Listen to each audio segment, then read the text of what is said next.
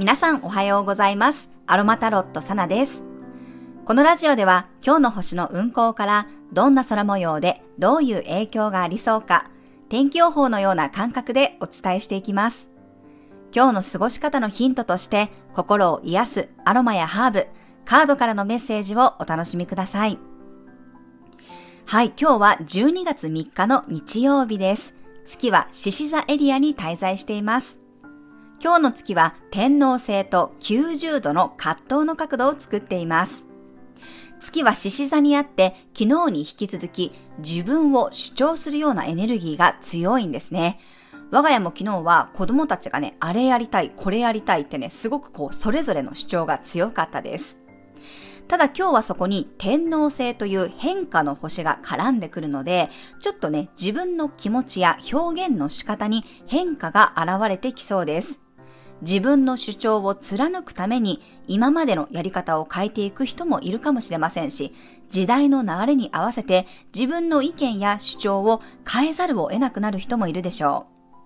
う。もしくは自分が変わったことに気がつく人もいそうです。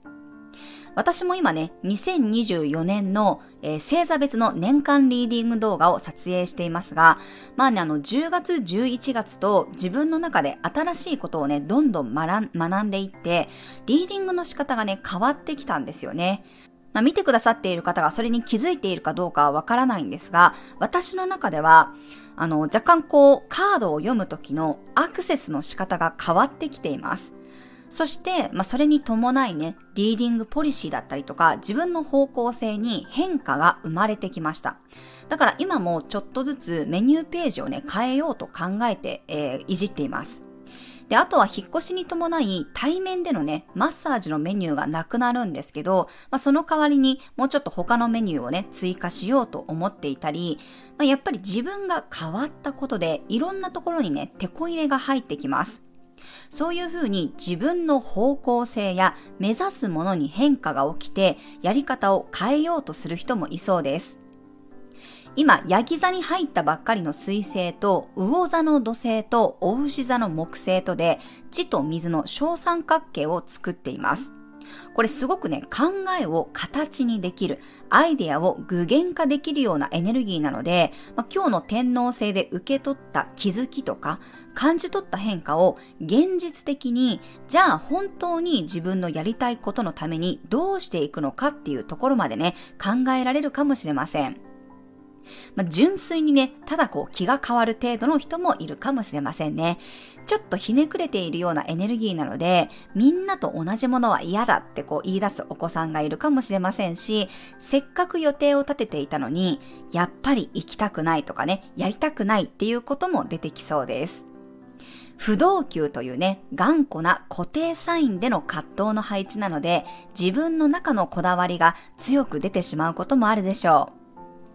まあでも天皇制が絡んでいる時は、やっぱりね、ブレイクスルーが起こりやすかったり、今まで変えられなかったものを変えられるチャンスでもあります。まあ、これだけね、時代の流れがどんどん変わっているので、まあ、私はね、変わらない方が難しいようにも思うんですよね。だから何でもそうですけど、時々ね、こういう天皇制が絡んでくるようなタイミングで、いろいろね、見つめ直すのもいいんじゃないかなと思います。今ね、その年間リーディングを取っていても感じるんですけど、本当にね、来年は風のエネルギーがとっても強くなってきます。風っていうのは一つのところにとどまりません。流動的なんですよ。だからこそ、どんどんどんどんこの変化の流れが速くなっていく中で、いかに柔軟にその時代の流れにね、対応できるかっていうところも大切になっていくと思います。なのでそういう意味でのフットワークの軽さだったりね、変化を受け入れるっていうところもぜひ大切にしていただきたいポイントです。我が家もね、昨日は引っ越しに伴い、あの、いろいろネットの回線をね、どうするかっていう話になったりとか、まあ、そこからスマホのプランの見直しにもなったんですよね。で、私のスマホ料金はもうほぼかかってなくて、毎月0円の時が多いんですけど、パートナーのスマホ代が、謎の金額、なんでその金額なのかよく分かってなくって、二人でこう頭をひねらせながらね、結局なんでその金額なのかが分からなくって、まあ直接問い合わせようっていう話になりました。契約した時はね、納得していたはずでも、だんだん使っているうちに事情がね、変化していくこともあると思うので、まあ、何でもね、定期的に見直すことは大切だなと感じています。はい、今日は自分に来ているね、天皇制のメッセージをぜひ感じてみてください。今日はちょっとしたね、変化が自分への気づきになるように、グレープフルーツの香りがおすすめです。オレンジやベルガモットといった柑橘系の香りが、たとえね、やり方や表現が変わったとしても、自分の道を突き進むことを後押ししてくれるでしょう。はい、では12月3日のカードからのメッセージもらっていきます。今日の一言メッセージ。はい、こちらです。せーの、よいしょ。お、エモーショナルウィズドロワーのカード。はい。まあでもこれ、引きこもりっていうね、ちょっと暗いタイトルのカードなんですが、これ従来のタロットだと、カップの8に相当するカードなんですね。心変わりを意味するカードです。何かやっぱり気持ち、感情の中でのこの移り変わりっていうものも、今日は気づきやすいのかなと思いました。うん。で、その自分の中でのときめきとかワクワクとか愛情とか、もうそういうものがなくなっているものに対して、こだわりを持つっていうよりは、なんかもうピークがね、やっぱり過ぎ去ったのであれば、そこから立ち去る勇気も必要ですよっていうことをね、言っていると感じます。あの、こんまりさんで言う、ね、ときめくか、ときめかないかって感じなんですよね。で、ときめかないんだったら、もうなんかそこにずっと、執着し続けるっていうか、こだわり続けていても、なんかこう、しょうがないよねっていうことを言ってるように感じるんですよね。波がもう完全にこう引いてしまってるっていう感じもするので、自分の中でやっぱりそういう風にもう気持ちがなくなってしまった。情熱がなくなってしまった。もうこれはいいかなって思うものがあれば、そこにこだわり続けるよりも手放していった方が、どんどんね、この新しい流れとか新しいときめきっていうものがね、今度は入ってくるのかもしれません。まあ、そういう自分の中のときめきがあるかないかとかね、ワクワクするかどうかとか、そこに気持ちがあるのかないのか、そういったところもね、今日は意識していただくといいかなと思います。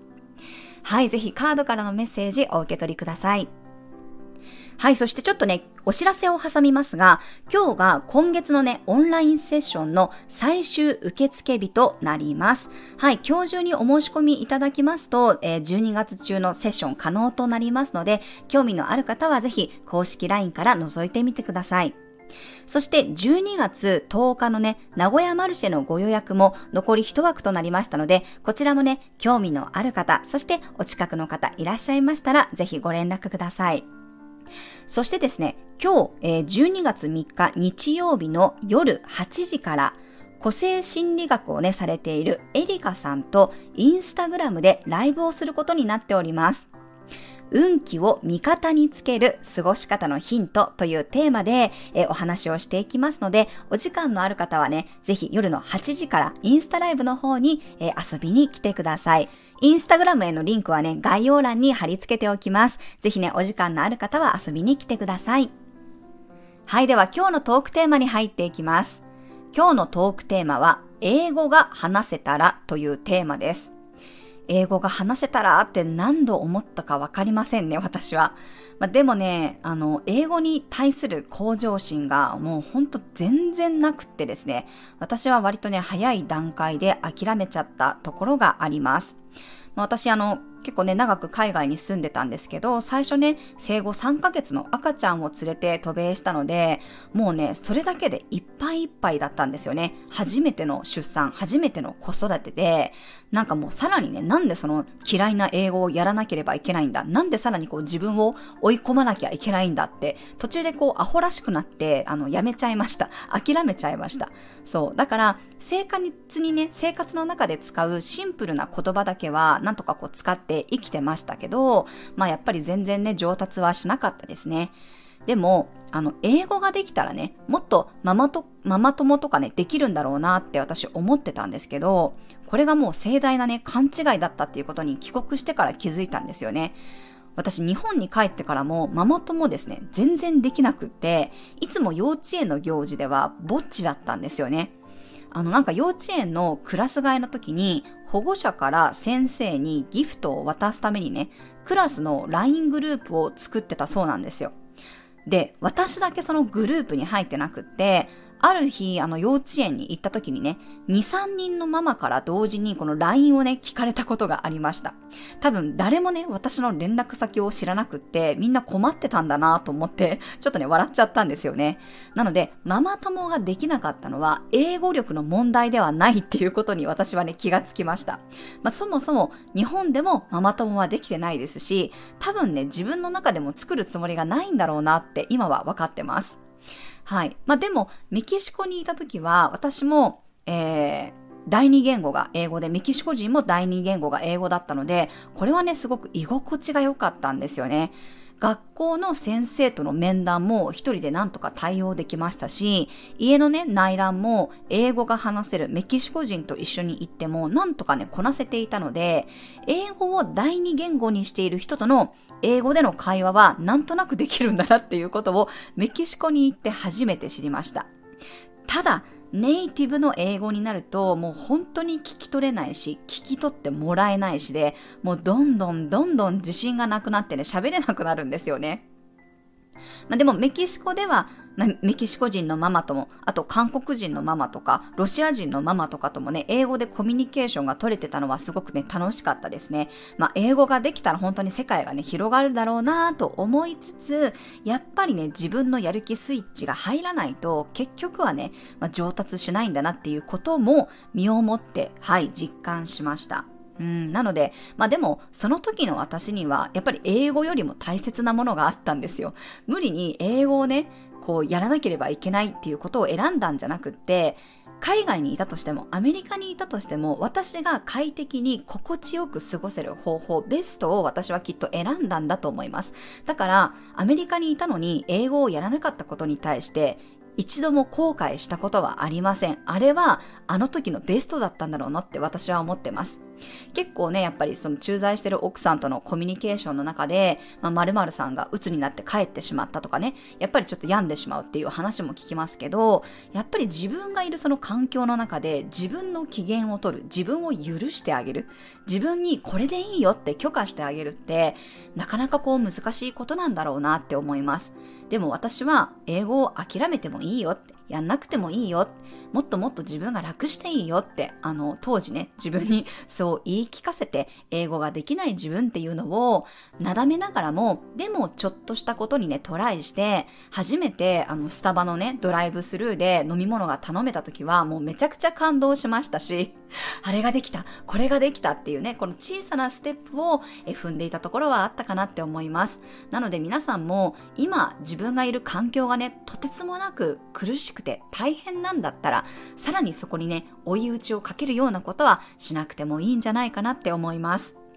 はい。まあ、英語が話せたらというテーマからだんだん逸れていきましたが、まあ、英語がね、話せたら楽しいとは思うんですけど、まあ、それぞれやっぱりね、その人の環境に合わせて自分がやっぱりやりたいかどうかっていうのが一番大切なんじゃないかなと思います。はい。以上がトークテーマです。では最後に12星座別の運勢をお伝えしていきます。お羊座さん、楽しさが弾けるような日、ちょっとした変化を取り入れてみたら、今までより何倍も楽しくなることがありそうです。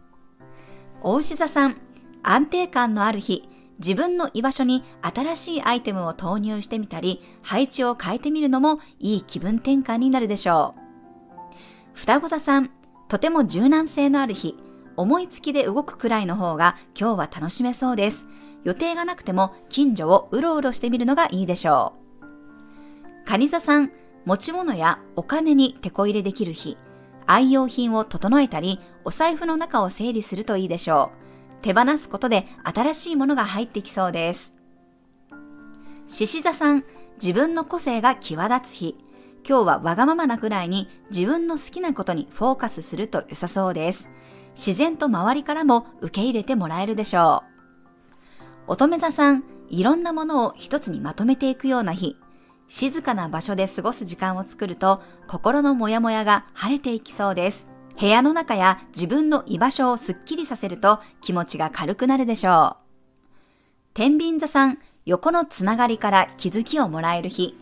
友人や趣味の仲間から素敵な情報やメッセージがもらえそうです。オンラインでの交流も楽しめるでしょう。サソリ座さん、すごく生産性の高い日。合理的に物事を進めていけそうです。ゴールを明確にすることで成功率がぐっと高まります。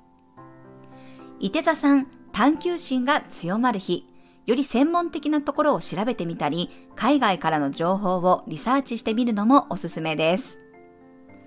ヤギ座さん、変化球が飛んできそうな日。でも実はすごく的を得ていたり、本質をつくようなことがあるかもしれません。